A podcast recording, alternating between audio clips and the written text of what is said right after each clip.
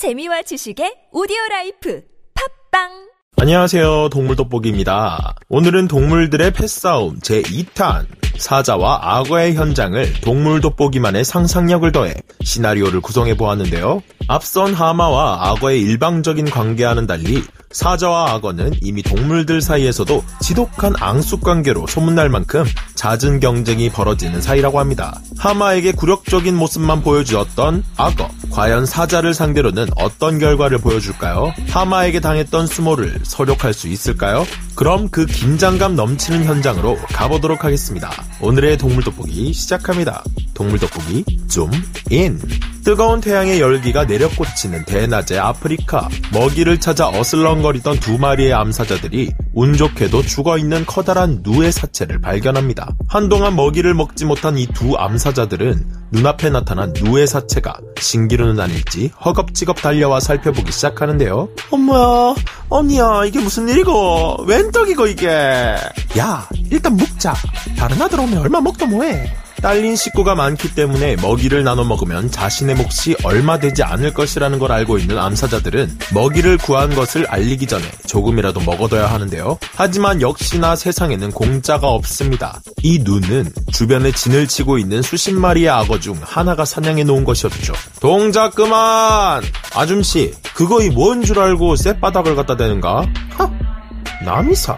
내 혀 내 맘대로 쓰는데 아지아가 뭔 참견인데요. 4미터가 넘어가는 이 수컷 나이라고는 턱을 크게 벌리고 위협적인 행동으로 암사자들을 위협합니다. 산전수전 다 겪은 이 암사자들은 이미 며칠을 굶었기에 이 기회를 놓칠 수 없었습니다. 암사자들은 나이라거에게 물리지 않도록 치고 빠지며 한 마리가 주의를 끄는 동안 다른 한 마리가 고기를 뜯어먹는 방식으로 도둑 식사를 하는데요. 아지야, 내 잡아봐라. 원래? 아줌씨! 잡히면 뒤질 줄 아시오? 남대없는 나잡아바라에 멀지 않은 곳에서 이를 지켜보고 있던 우두머리 수컷 악어가 이 모습을 보고 큰 몸집을 쿵쾅거리며 불이 나게 달려옵니다. 아야, 시방 뭔 짓거리를 하고 있는 것이냐? 싸게 싸게 처리 안 하고! 우두머리 수컷악어는 당장이라도 사자들을 두동강 내어버릴 듯한 기세로 사납게 턱을 흔들어 댔고 두 암사자를 먹이로부터 멀찍이 떨어뜨려 놓고 당당히 돌아옵니다. 우연히 정찰을 나온 또 다른 암사자들이 이 장면을 목격하게 되는데요. 절마 먹고! 야! 빨리 아들 다 데리고 온나! 우선 급한 대로 모인 다섯 마리의 암사자들이 합류하자 거대한 나이라고는 상황이 불리해짐을 느낍니다. 아, 나. 이것들이 쪽수름이면 단주라는 값어. 이 자식이 점심으로 똥을 처문나. 똥 냄새가 어디서 이리 자꾸 나노? 닫아라. 곧이어 다른 암사자들과 함께 커다란 세 마리의 숫사자들도 합류하자 우두머리 악어는 이대로는 먹잇감을 뺏기고 말겠다는 생각이 듭니다. 하지만 이곳 가까이에는 나이라거들의 서식지가 있으며 엄연히 이곳은 그들의 영역. 오빠야, 전마들이 막 꼬리로 떼찌 떼찌 하고 앙 하고 물라고 했어요. 오빠 무서웠어요. 뭐?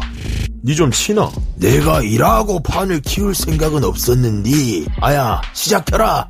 우두머리 악어의 명령 한마디에 20여 마리나 되는 악어들이 스멀스멀 다가오기 시작합니다. 결국 20여 마리의 사자 가족과 20여 마리의 악어 무리가 대충돌을 일으키기 직전까지 가게 된 상황. 이들의 싸움은 한 끼 식사도 안 될 누의 사체 하나로 벌어지게 되었는데요. 우두머리 사자가 순식간에 악어 진영의 빈틈을 타 빠르게 뛰어들면서 싸움이 시작되었습니다. 어딜 보노? 집중 안 하면 닌 바로 악어백이다. 하지만 쉽사리 당해줄 악어들이 아닙니다. 재빠르게 이를 막아서며 다가서지 못하게 저지하는데 언제부터 사자가 조류가 되었는가? 조동이가 가볍구먼? 반대쪽에 있던 사자들 역시 악어의 빈틈을 노리려 애를 써보지만 재빠르게 돌아서며 반격하는 악어에게 오히려 물릴 뻔하는 상황이 발생합니다. 나 잡아보라니까 이 등시 같은 기 잡지를 못하네. 아야!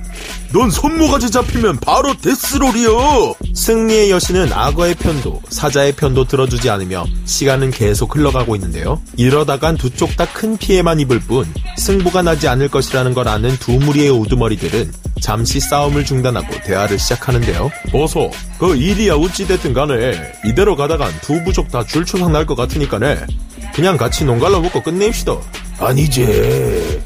이것은 엄연히 우리가 잡은 것인데 먹어도 우리가 더 먹어야 쓰지 않겠소? 다리 한 장 내줄라니까 그거나 가지고 가보쇼. 사자들과 악어들은 각자 합의한 분량의 고기를 챙긴 후 지친 몸과 싸움을 하며 얻은 상처들로 인해 쩔뚝거리며 자기 갈 길을 향해 떠났다고 하는데요. 그래도 불행 중 다행이라고 해야 할까요? 두 무리 모두 싸움간에 죽음만은 피했다고 합니다. 이 이야기는 실제 정보를 바탕으로 저희 나름대로 상상해서 만들어낸 이야기인데요. 전 세계를 통틀어 악어들과 가장 많이 충돌을 일으키는 것은 아마도 아프리카의 사자들일 겁니다. 사자와 나일 악어들은 서로가 서로의 먹이를 빼앗 는 경우도 많으며 같은 먹이를 두고 서로 경쟁하거나 싸우는 일도 많은 것으로 알려져 있죠. 보통 물가에서는 악어들이 유리하고 육상에서는 사자들이 유리하다고 합니다. 하지만 어딜 가나 무리의 사고뭉치들은 꼭 있기 마련이죠. 사자들 중에도 대담한 녀석들은 물가에서까지 악어의 먹이를 뺏는데 주저하지 않습니다. 악어들 중에서도 4m를 넘어가는 거대한 녀석들은 육지에서 사자들이 먹이를 먹고 있는데도 가까이 다가오더니 사자들이 견제를 하든 말든 아랑곳하지 않고 먹이를 뺏어 먹기도 합니다. 저희가 지어낸 이야기처럼 실제로도 수십 마리의 악어와 수십 마리의 사자가 서로 먹이를 두고 위협하며 경쟁을 하기도 합니다. 악어들은 변온동물이기에 격렬하게 움직이며 큰 힘을 쓰고 난 후에 젖산 조절을 위한 휴식이 필수입니다. 영리한 사자들은 이 점을 이용해 때를 노려 악어의 먹잇감을 빼앗아가기도 하고 반대로 덩치 큰 악어가 대놓고 끈질기게 달려들면 크고 강력한 숫사자들마저도 어찌할 도리 없이 그냥 포기하고 사이좋게 먹이를 나눠 먹기도 하는데요. 하지만 싸움이 심해질 때는 악어와 사자가 서로를 공격해 잡아먹기도 하죠. 어릴 적 최고의 치트키였던 불리해지면 엄마한테 이른다던가 힘센 형, 누나들을 불러오겠다고 하는 것은 우리 인간들만이 쓰는 것인 줄 알았는데 동물들도 마찬가지라고 생각하니 뭔가 귀여운 것 같습니다. 전 요즘 동물들이 특정 상황에서 과연 그들끼리 어떤 대화를 할까 상상을 많이 하곤 하는데요. 왠지 우리가 느끼는 것을 똑같이 느끼고 똑같이 생각할 것 같습니다. 가끔 영상으로 야생의 맹수들을 접할 땐 이런 대화를 했을 거야 상상하다 보니 한층 맹수들과 내적 친밀감이 들어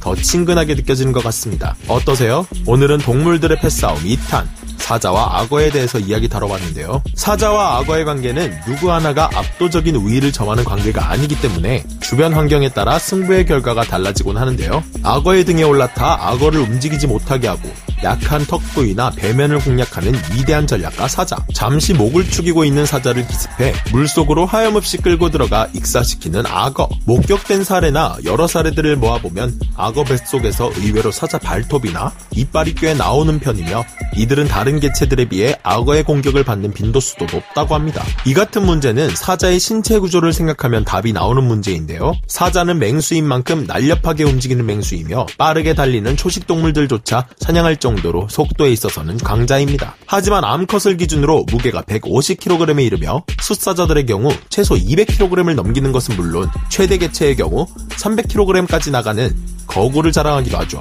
이처럼 큰 체급은 힘세고 덩치 좋은 초식동물들을 사냥할 때 결정타를 가하는 중요한 역할을 하지만 아무래도 가볍고 재빠른 초식동물들보다 반응 속도 면에 있어서는 불리할 수밖에 없는 신체 구조입니다.